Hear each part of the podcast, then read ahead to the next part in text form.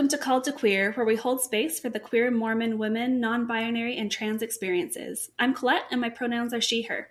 And I'm Kate, and my pronouns are she, they. Today, we are meeting with Channing Parker and hearing her story, and we're so excited to have her here.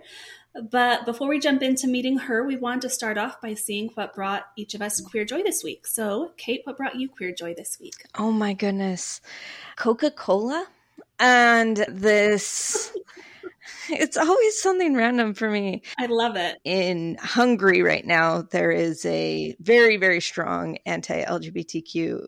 Well, the European acronym is LGBT. LGBT, strong anti LGBT movement within Hungary. And I've been deep diving into Coca Cola and their ad campaigns which are trying to combat that in Hungary and how they're saying we need to be able to promote own promotions that we already have which include all sorts of same-sex stuff and it really just irks Hungary and that brought me queer joy to see cuz so often corporations are not super great in support but Coca-Cola in Hungary doing good work. Love it. That is awesome. Thanks for sharing. And then for my queer joy, I actually had my annual physical this morning and, you know, so fun. But I really like my practitioner and I went in with my rainbow mask as I like to do. And as we were talking, she was just doing general health. Are you sexually active? Blah, blah, blah. I'm like, well, I'm no, no, I'm not right now. She's like, and when you are, is it men, women? I'm like, it'd be women. And she just treated it as totally normal. And, you know, it wasn't a big deal that she wasn't horrified. Here in Utah, there was this provider that was just having a nice, natural, normal conversation about what my sexual preferences are. And it wasn't a big deal. And that made me really happy. That's awesome. Channing, do you have a queer joy moment to share with us this week? I was just thinking about it as I was listening to both of you share yours. And for me, my daughter is really into unicorns, which kind of go hand in hand with rainbows. So it's very it. convenient for me. So she recently asked me to get her some poster board at the store. So I did and dropped it off, left to do a few errands. And then I came home and there was this rainbow marker coloring just taped to the front of our window. We have a really big picture window in the front of our house that faces the street. So I was walking up and I saw this rainbow, and it was just this moment of, you know, I haven't shared with my daughter, mostly because my coming out has been fairly recent. I haven't quite figured out the language to share with her just yet, but these little rainbow pictures that are scattered all over the house. We fly the rainbow flag pretty frequently here at our house. And I think for her, it really seems to be just a sign of joy and love and acceptance. And so I asked her about it when we got in the house, and I was like, oh, because I had seen that she had written some words on the rainbow, but I couldn't quite tell because she's still in second grade and her handwriting is kind of a little bit illegible. So I was like, "Oh, what does it say? What does this say?" And she's like, "Oh, it says, be careful what you say. People's hearts are soft." And I was like. Yes. Okay. Oh. She's getting it. Oh. People's hearts are soft. And so, yeah, that was my moment of queer joy. Just this hope for my daughter that they're getting it and without very much prompting from me. And I'm really grateful for that. Oh, that's such oh, a good one. That just warms my heart. People's hearts are soft. I love that. So, as we get going, what we have our guests do is to tell their queer Mormon story in about 60 seconds, and then we can go from there. So, you ready for that, Channing? I am so ready. All right, here, queer in 60 seconds. Let's go. All right, my name is Channing Parker. My pronouns are she, her. I grew up in the church in a very fundamentalist Orthodox way. And throughout my whole life, just pictured myself marrying a man and being together forever.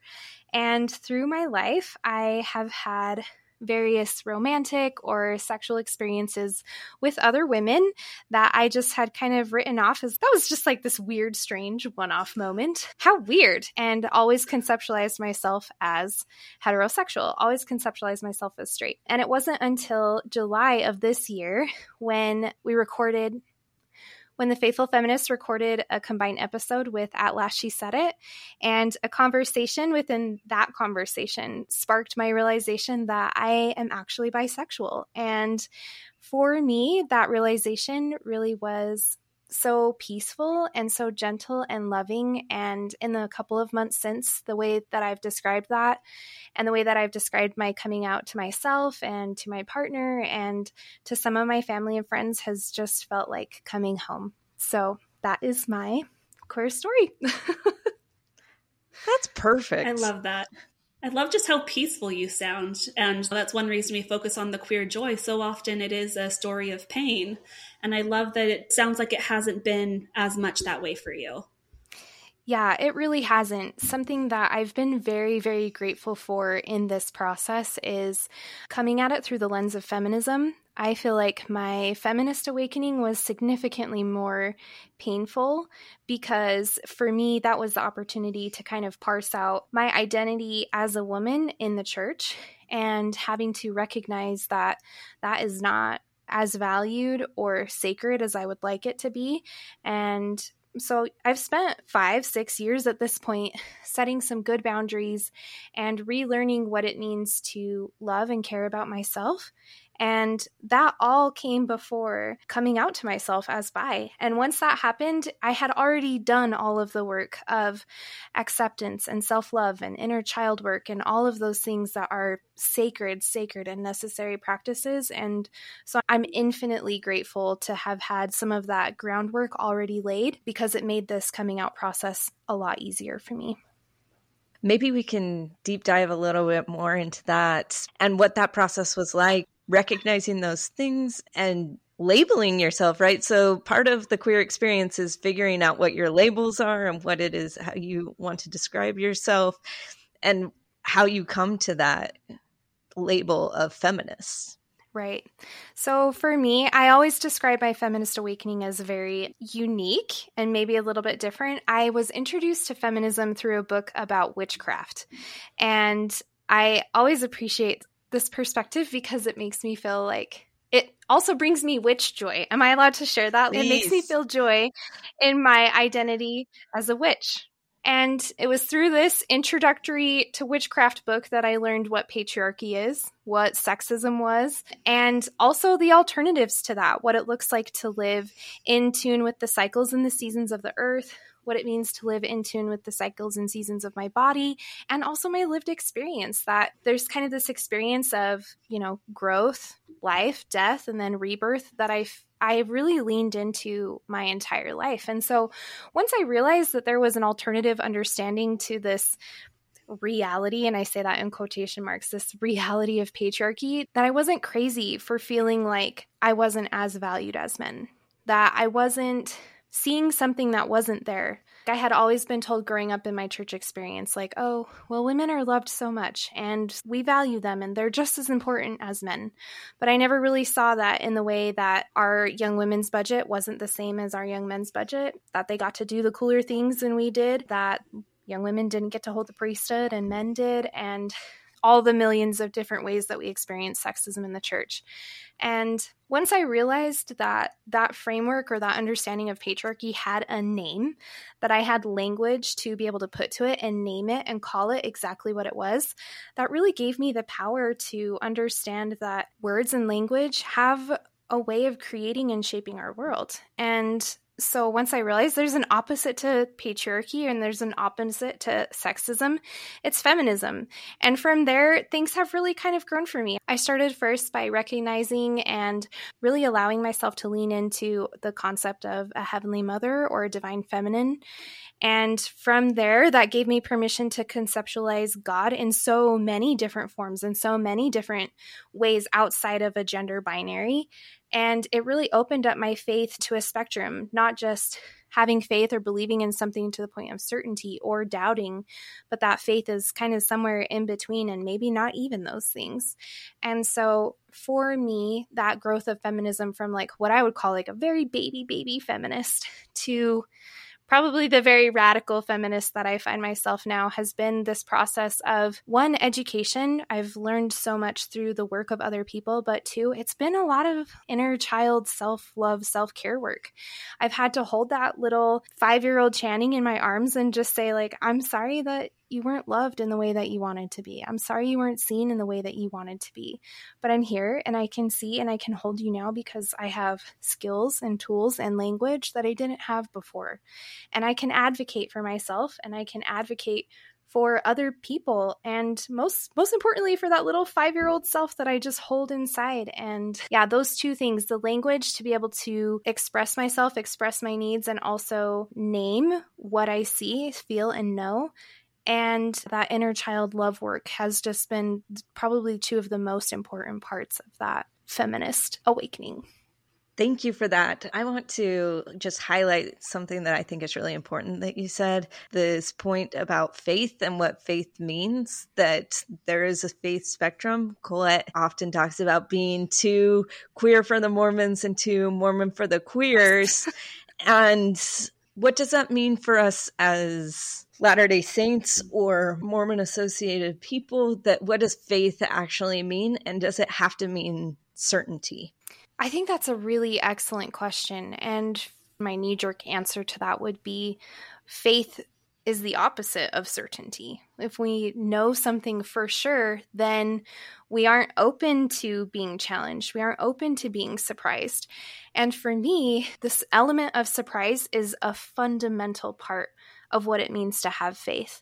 If I can remain open to a God of surprise who maybe shows up to me one day as a mushroom and the next day as a leaf or a bird or a snake or even a human form or none of those things. If I can remain open to that, then I can remain open to the idea of meeting what I call the other. And I say that like capital O, the other. And this is important to me because if I'm so certain in the idea that God looks like a white cis heteronormative male, then I will never be open to the fact that I can meet God in the other or that I could see God in the other.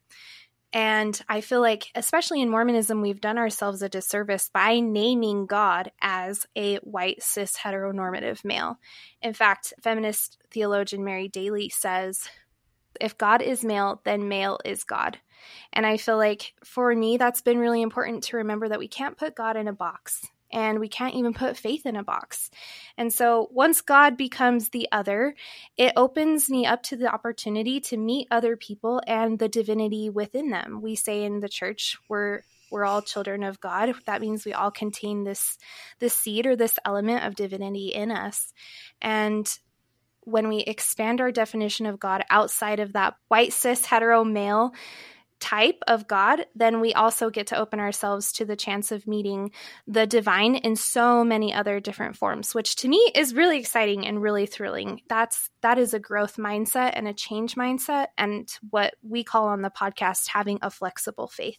Thank you so much for expanding on that. That's great. One thing I want to talk a little bit about more is you had this realization about your sexuality very recently. Welcome to the Later in Life Queer Club. I'm just curious, do you think there's certain things that contributed to you realizing later? Like we've talked, you know, before maybe about purity culture, things like that. I wasn't sure if you had any insights about that.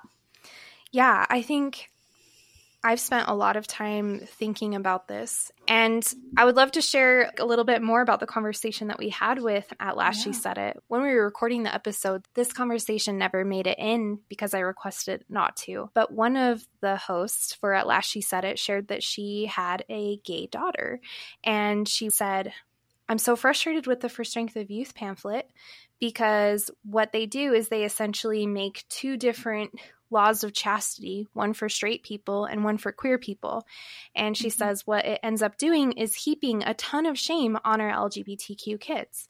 And I'm sitting there listening to her talk, and I'm like, wait a second. And in this like tiny microsecond, everything started to come in together and click for me. And I started asking questions like, why did I feel so much shame about kissing a girl? Why did I feel so much shame about my romantic attraction to other women when in reality, those relationships were far more chaste or far more in line with what we would consider to be purity culture than were any of my heterosexual relationships. And this realization of, oh my gosh, this shame might not actually be mine. The shame might not actually be mm. appropriate for what happened here. And once I had that realization, I have kind of just been doing a little bit of unpacking ab- around the idea of like, okay, it's something that I've kind of called compulsive heterosexuality. Like in mm-hmm. my mind, I had always just pictured myself as heterosexual. And so any other relationships or attractions that I had had outside of that, I considered for my own self to be deviant or wrong or things that I needed to keep hidden even from myself. And I never, because my my family and my upbringing in the church was so orthodox. There was no language. I didn't even know what bisexuality was until I left home to go to college. And I also felt like because of the strong cultural focus on getting married, having babies, based on my life experience, that that was what I thought I wanted for myself. That is what I wanted for myself. And so when I left to college at the age of 19, my primary focus was getting married. And the only relationship that I had seen modeled to me were heterosexual ones. And, you know, there's a deep desire in me to be a really good girl. So I wanted to do that. I wanted to do it in the right way, or what I thought was the right way. And so I got married very, very young. Got married at 19, had children pretty quickly after that. And yeah, it wasn't until I turned 30, so we're talking like 10, 11 years later that I realized, oh my gosh, I could have had the chance to explore my sexuality a little bit better and a little bit more fully if I had one, been given language to talk about and express what I was feeling on the inside, and two, again, permission or a framework or even a relationship model that I could follow outside of the hundreds and thousands and millions of couples engagement pictures of heterosexual couples and videos about how to get married and dating and all of those things. And then also to recognize that not only can I feel sexual attraction to other women, but I wish that I had just been told that that was okay. And so that I didn't have to cut that part of myself off as some kind of conceptualization of like Satan's trying to get at me, or mm-hmm. I'm just a bad person, or I grew up wrong, or something's wrong with me. I wish that I had been given some of that language and framework to understand myself in. Wow. Thank you so much for sharing that. There's so much there to work with. First off, I want to point out a term that you point to called compulsory heterosexuality. So, this is a term I think that people will find useful to use themselves. So, the definition it's a theory that heterosexuality is assumed and enforced upon women by patriarchal and heteronormative society. I think that that's really what we're trying to get at with this podcast right. is how how does queerness intersect with the patriarchy and patriarchal order? But the next thing I want to ask you about is particularly this part of cutting yourself off from loving women. I think that this is a part of bi erasure as well. And maybe you can talk a little bit about that and how we expect bisexual folks in the church to just be able to choose the right way and what the consequences of that ultimately are. And if that is even really like why do we keep saying that? Why do we keep saying that that's that's something that we can do? Yeah i think for me the recognition of i never really felt like i had a choice. I never felt like i mm. had another option.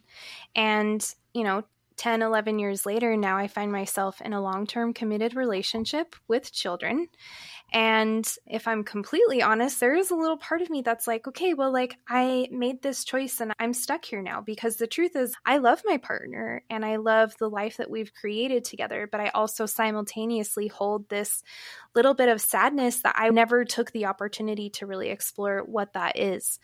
Something I've experienced in my coming out process is this idea that me coming out as bi really doesn't matter because I am married.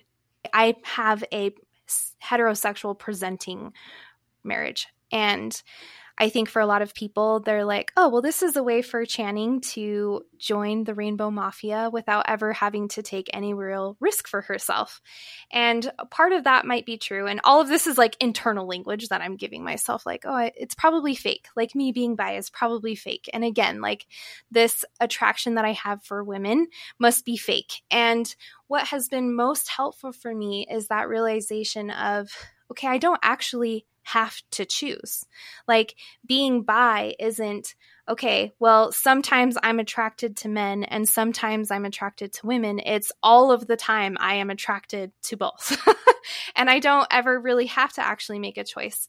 But the idea that in church, especially as I consider more about our teachings on marriage and this idea that bisexual women, like, okay, well, like good for you. How convenient that your sexuality can fit within the normative expectation of marriage. I think is also harmful because it doesn't give bisexual women in the church the opportunity to explore their sexuality in its wholeness and to recognize that both relationship models, whether they're heterosexual or with women, there's no opportunity for that. And so, even then, still, there's no acceptance for bisexual women within the church because there's no acceptance of all parts of them. It's only the parts that are expected that are accepted in the church.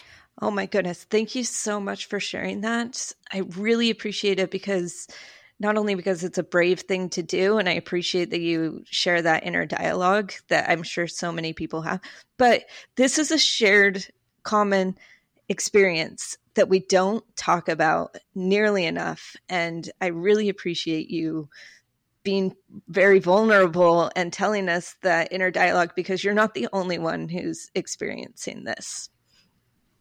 Thank you. And I, would be curious, going off that, what made you decide to come out? Because you are in a hetero passing relationship and there is bi erasure. You could have just stayed in the closet, chose to publicly out yourself in the Rainbow Mafia in a beautiful set of posts. I don't know if you want to talk more about how that came to be as sure. well, but I was watching along and I'm like, I think I know where this is going and I like it over the days as you were doing it. But just any insight into that process of coming out why you decided to, what reactions have been, and things like that would be helpful, I think. Yeah, so for me, I am, and this will probably surprise no one, it's really important to me to be seen for who I am and to be loved for who I am. And you know, it's taken me a long time to figure out what my boundaries are around that and how to share my story appropriately. And I feel like, okay, I'm 30, I'm just starting to get the hang of it. And for me, that was one of the really big driving forces for coming out. I have never really seen myself fitting in basically anywhere. Like on on the Faithful Feminist podcast, we often say we're too Mormon for the ex Mormons and we're too ex Mormon for the Mormons. So I totally understand, again, that liminal space of not really fitting in anywhere. And so for me, it does bring me joy and maybe even queer joy to be seen and loved for the bisexual woman that I am. I wanted that to be a part of my identity, and it didn't sit right with me to not have my inner experience match my outer experience and the other way around because then I too would be living in parts and pieces. And I too would feel like parts of me were in shadow and other parts were of me were in light. And it was important to me that I could be all myself all 100% of the time. And Colette, I really am glad that you brought up those series of Instagram posts because they they are such an important part of this process for me and for my story. So, for anyone who knows me super well, I'm like super into stories mythology, fairy tales, all of that. And there's the story of Clytie, and she's the goddess of sunflowers. And there's a myth about her that the reason why sunflowers always face the sun is because Clytie has an unrequited love for the sun god Apollo. And it's a very sad story with a very tragic ending. And I've been sitting with that story for, you know, like 15 years and trying to figure out how can I rewrite this in a way that liberates Clytie and helps her find a relationship that she feels is fulfilling for her. And so, as my realization of bisexuality started coming to me, I was like, oh my gosh, I have I figured it out. I found the story. because I also have kind of been moving my focus of stories and myth more towards the Scandinavian traditions and in that tradition, the sun goddess is a female. And so I reframed the story through a series of Instagram posts where Clytie decided, okay, maybe maybe this relationship with this man is not what I wanted. And she ends up falling in love in my, you know, short six post Instagram retelling. She ends up falling in love with the sun goddess Sunna, and they have an amazing, great, and now that I think about it, polyamorous relationship. So that was so important for me to share. And it also felt safe to share within a framework of myth because it wasn't this like big, grand coming out post of like, hey, I'm bi, but I shared it in a way that really enveloped all my interests and all parts of me. And the reaction to that. the reaction to that was very small. Really, the only people who really understood what was going on was Colette and my best friend Elise, who both texted me and they were like, Congratulations, how do you feel? And I'm like, I feel great. And no one else really said anything. and so it was honestly like uh, very anticlimactic, but also like I was fine with it because it happened very fast. And then over time, you know, I shared more and more with like a wider circle of people, and reactions have been mixed. My partner is very supportive, very excited, very accepting about all of this, and family has been mostly indifferent. I think for them, they're like, okay, well, she's okay because she's in a straight passing relationship. So we don't we don't really have to worry about her. And then yeah, just mostly indifference i think is what i've experienced for the most part but for myself and i this is what i tell myself the people who are close to me and for me this was a really exciting and important part of who i am and i feel appropriately celebrated by the people who are important to me and i am just reminding myself that that brings me joy Oh my goodness. Thank you so much for bringing that up because I think that this happens so often we the the indifference is actually really hard. The rejection is yeah. definitely really hard, but the indifference sure. is also really hard because it means so much to you to be wholly yourself, right? You had said that you were cut off from at least part of yourself and now you've embraced the wholeness and that is such an important move. So that story is fantastic. And i seriously love your coming out series of posts. It was over six days and mm-hmm. so i'm like wait i think i know where this is going but i have to wait. So it felt very climactic to me but i love how you just did it your way. I think that also highlights the importance of there isn't one way to do this journey. There right. not one way to come out. There isn't one way to be and I love that you were just true to yourself, even in that coming out process. Thanks, Colette.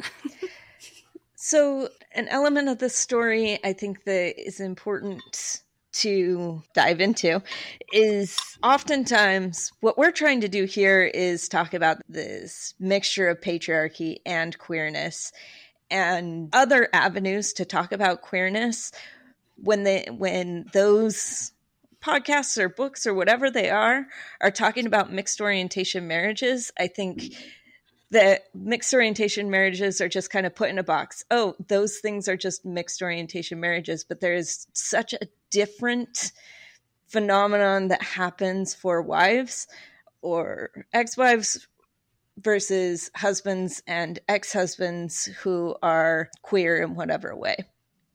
Mm. So can you talk a little bit about what what those differences might look like and how you feel about that? Sure. I can only speak for myself because I haven't done like a ton of research on it. So I really can only share my experience, but I hope that that is is still helpful. I think for me, some of the difficulty that I've experienced that again is the bisexual erasure. Like I didn't know because the information wasn't there. And to imagine that there was a part of me that was like floating off in space somewhere. That is so beautiful and magical and joyful and important to me. To know that that was like floating off in space somewhere and not connected to my real life experience brings me a lot of sadness. And even though I can celebrate my partnership with my husband and all of the growth and change and children and joy that that relationship has brought me, it also comes with that simultaneous sadness and a lot of resent toward the church for saying, okay, in order to be beloved by God, you have to get married to a man. You have to have children, you have to do this. And the sooner you do it, the better because if you don't do it fast, like then there's a chance that you're going to fall away or something bad is going to happen to you. And so I think for me that experience of for myself being a woman is a lot of sadness. One, that I couldn't be my full self for a long, long time in the church, that there was so much shame experienced for really what were beautiful and chaste and joyful experiences with friends, like at girls' camp.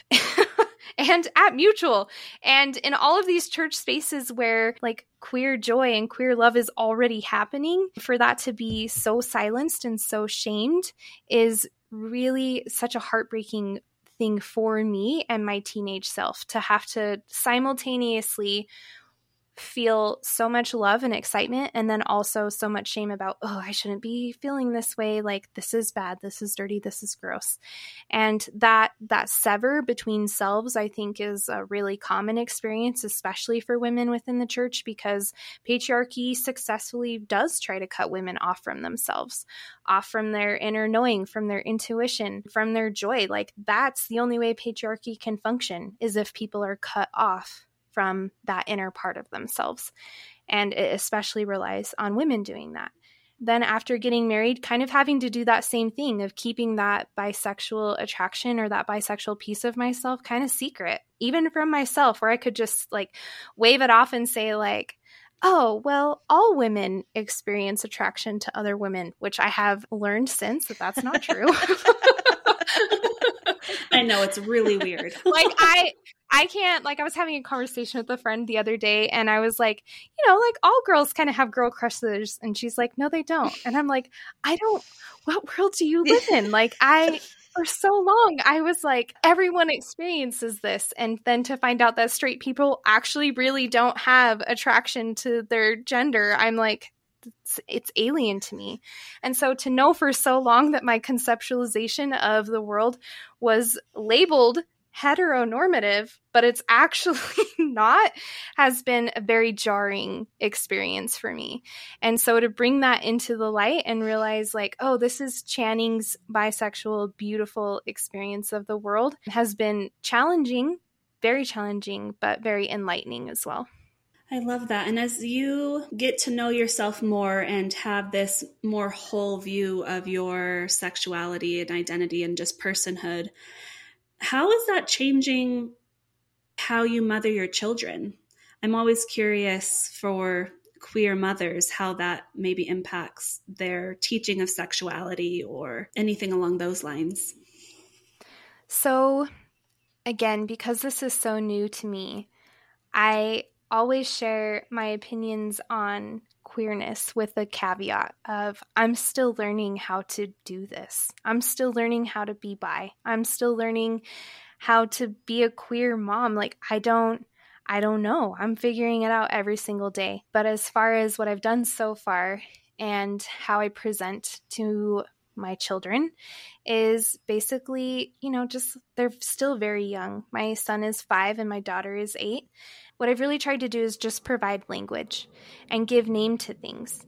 And so when we talk about marriage, I say, well, yeah, sometimes boys are married to girls, but also sometimes girls are married to girls and boys are married to boys. And there are even some people out there who are not boys and not girls, and they're married to other people who are not. And I'm like, love is just love and it's rainbows and it's beautiful. And so, what has been really most important for us is flying the rainbow flag as often as we can because it gives so much opportunity to spark conversations. We flew the flag this year in June, and we had just a random person stop by our house, knock on the door, and say, I'm a gay man who grew up in this neighborhood my whole life, and I never thought I would ever see a rainbow flag here ever. So I just wanted to knock on the door and say thank you.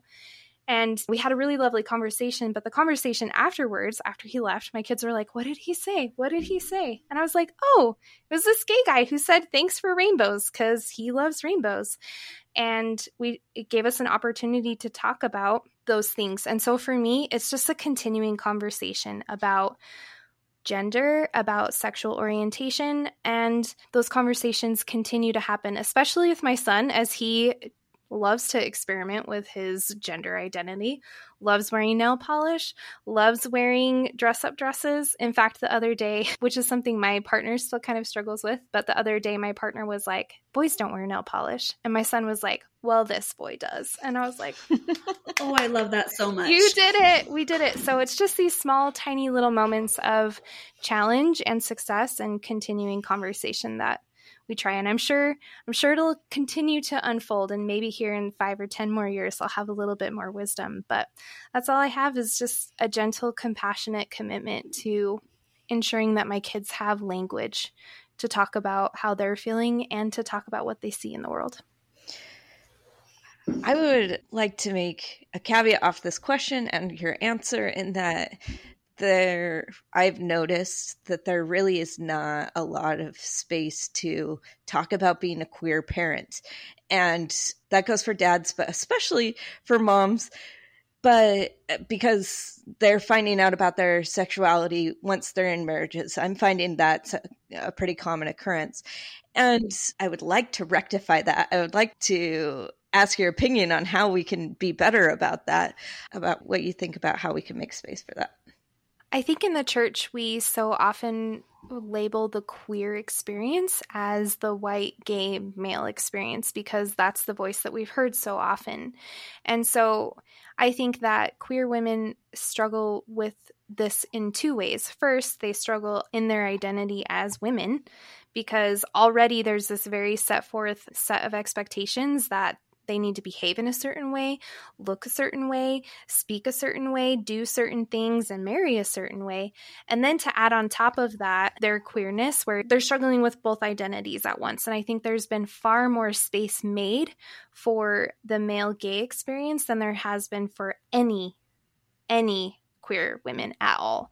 And so I I think I can speak to that experience of kind of feeling like you're deviating from the norm in two ways. You're deviating from womanhood in the way that you're supposed to be this like upstanding righteous mother and teaching your children like what the church expects you to teach them but also you're this walking contradiction of i'm sorry i don't fit into the church mold and and in a lot of ways refuse to like i can't i can't fit into the church mold of a straight woman. I literally I can't. I tried once and the whole time I was secretly bi. So it's just it just still blows my mind. And so that experience of trying to mother your children as an authentic self, something that I've learned a lot as I've been going through my own healing process. Um, something that I've learned from my therapist is that our children are only as healthy as the nest or the two people that they're living in the home with, the two adults that they're living in the home with. And so, if we're really invested in healthy, happy children, we should be invested in healthy, happy adults. And if we can't make space for women to be their whole selves all of the time within the church, then we're putting our children at a deficit of having moms that are cut off from themselves, of having moms who can't be their full selves and maybe can't experience the same type of joy. And so, really, what the church is doing as far as queer moms is shooting themselves in the foot. We want happy members of the church? Great. Then we need to have whole, fully integrated members of the church that are modeled by healthy adults. And so any any type of queer erasure at all is harmful, but especially for queer women. Thank you so much for that. I completely agree. We all want everyone to be happy and healthy and whole. And with you saying those words, that also makes me wonder for those people that don't know, you are a yoga teacher. Mm-hmm. And I was wondering how that journey maybe has been part of your journey in figuring out your sexuality and identity and coming home to yourself. I think for me, honestly, and this probably won't be popular with a lot of yoga teachers, but anyone in that sphere, I actually think that, well, I don't know. Again, I'm never going to be able to give a clear answer because I'm bi and I can't choose anything. So here we go. in some ways it's really helped because it has given me the chance to listen to my body and trust my experience. That the things that happen within this contained space are here for a reason. And I don't have to distrust what bubbles up naturally and intuitively. And just the opportunity to explore what some of those feelings are genuinely has been really powerful for me. Like, I took a yoga teacher training 10 years ago. And during one of those trainings, I was totally checking out a girl in class. And I didn't know that I was doing it. But the thoughts that happened to me were, oh my gosh, how could I be thinking that? That's so weird. That's so strange. And then to be able to have the chance to kind of just sit with it, even later in my own practice now, and recognize, like, okay, now I know what that is. And okay, I love myself. And okay, it's all right to feel all of those things. And that's a totally normal, natural experience for me.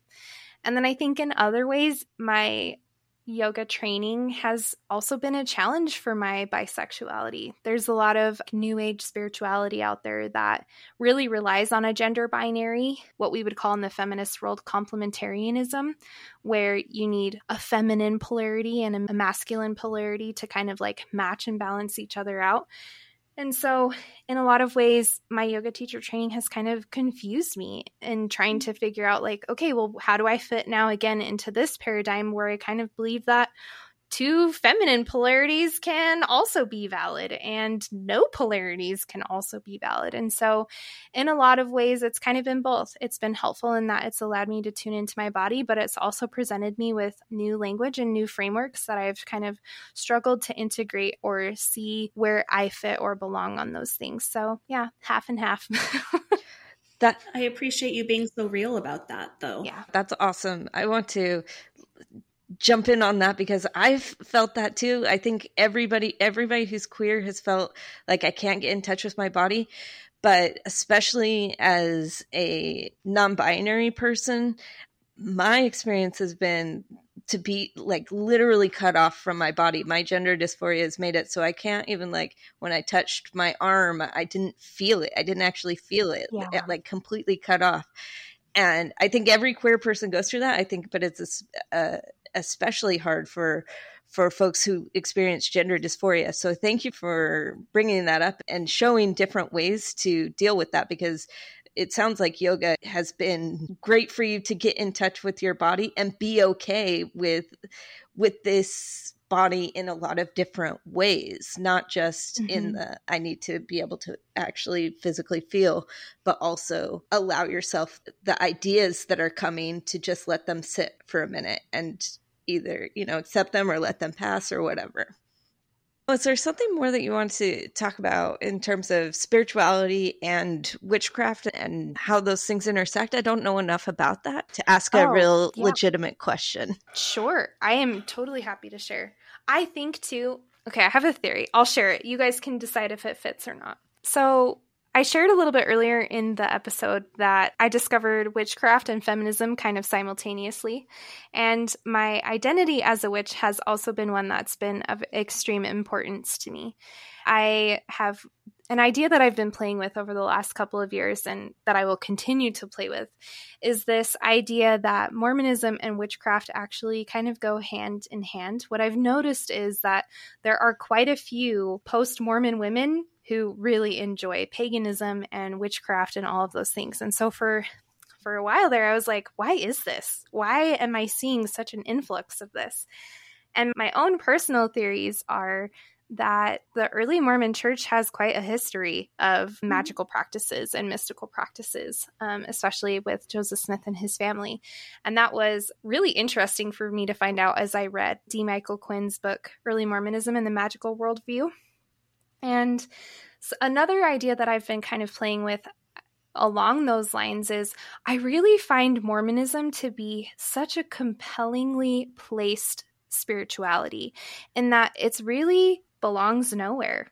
Like it's this religion that's kind of like a little bit Christian, but not. It's this religion that like had a little bit of pagan roots but not. And it's this religion that has so many influences from so many other types of spirituality that it can't ever really be at least from what I found and this is like gospel according to Channing. it can't ever really be like pure true Mormonism because it's accepted influences from so many other sources. And so for me, I really find that Mormonism is in and of itself kind of queer that it really is no one single thing all of the time and that it can change and shift and incorporate so many other different elements. And i think in the same way like my identity as a mormon witch in is in and of itself queer. And so it just feels really natural to embrace this in between space this bisexual space where i can just say i don't have to choose. I get frustrated at a lot of people who say you have to choose. And i'm like i can't I'm compelled by both. Both are interesting to me. I find both options attractive. And that and witchcraft has also brought me just so much, kind of in that same space as yoga, so much acceptance to be able to open myself up again to surprises, to something different, to a new identity, to a different interpretation, to more language, and also more welcoming. That has been honestly one of the most important aspects of witchcraft for me is this recognition that everything around me is alive. That's something that's called animism, this idea that all of the elements and animals and plants and rocks and trees and waters they're all alive. They all have their own consciousness. And that has been really important for me because mm, especially in my transition in and out and in and out again of mormonism it's very lonely that liminal space. And so to be able to find companionship in the world around me has been incredibly incredibly important and has taught me to trust again, especially in a community that I thought was only bad. And here now, again, a, as a 30 year old queer woman, I'm finding again and again and again people like you, Colette, people like you, Kate, who are like, I'm also in this weird in between space. Can we be friends? And I've been very, very grateful for that. Absolutely. That's pretty much how I make my friends. You're weird too. Let's be friends. Perfect. That's my favorite way. This actually reminds me of a question I did ha- have. I wanted to ask you because you do a lot of history for faithful feminists. You do a lot of history mm-hmm. of the church, especially this year with D&C, that we're spending so much time this year thinking through the 19th century restoration. And when you look at the restoration, like you're saying, there is the, there are these spiritual mysticism all sorts of acts that we've kind of sanitized out of Mormonism, including the queerness. I think there's queerness that we've sanitized. But is there room? Mormons, particularly, are saying queer folks have the opportunity to just enter into mixed orientation marriages or just choose the right marriage. But is there really space within Mormonism for us to talk about what it means to actually fall in love with somebody and be in love with somebody? And is that something that the the 19th century did have or didn't have? Could, do you think that you have an answer to that or an idea about that? So, what I found mostly through my research about polygamy for our series this week is that a lot of times marriages weren't always about romance and especially in the 19th century, especially once the Mormons got to Utah, because at that point it was about survival. And a lot of the times it wasn't necessarily about who you loved or who you wanted to be with forever.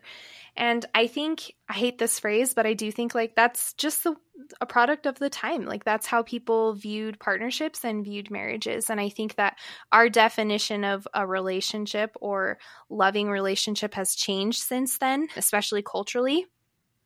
And I'm not necessarily sure that the church has caught up to that. I think that couples have found a way to incorporate love and romance into their marriage, but I think especially with so much emphasis on eternal families. And I grew up hearing that the divorce rate in the church was very, very low, only to find out later that it's actually pretty on par with the rest of the nation. And this idea that you have to kind of stick it out no matter what happens. And I think also the emphasis on being married very, very young. I am not the same person that I was at 19 years old. Like, thank goodness. and I thought it about a lot since. Like, I probably wouldn't have married the same person that I did when I was so young. And obviously, you know, grass is greener, things would change and we would just have different challenges in that relationship. But I think, does Mormonism have the space to explore love and romance? I think it's a two part answer again. Like, do I think that it currently has that space? No. Do I think that we can create that space within Mormonism? Absolutely. We have so much potential, so much language, so many frameworks that we could use for that, that it could absolutely happen if we wanted it to. And I have a strong belief in the effectiveness of grassroots efforts.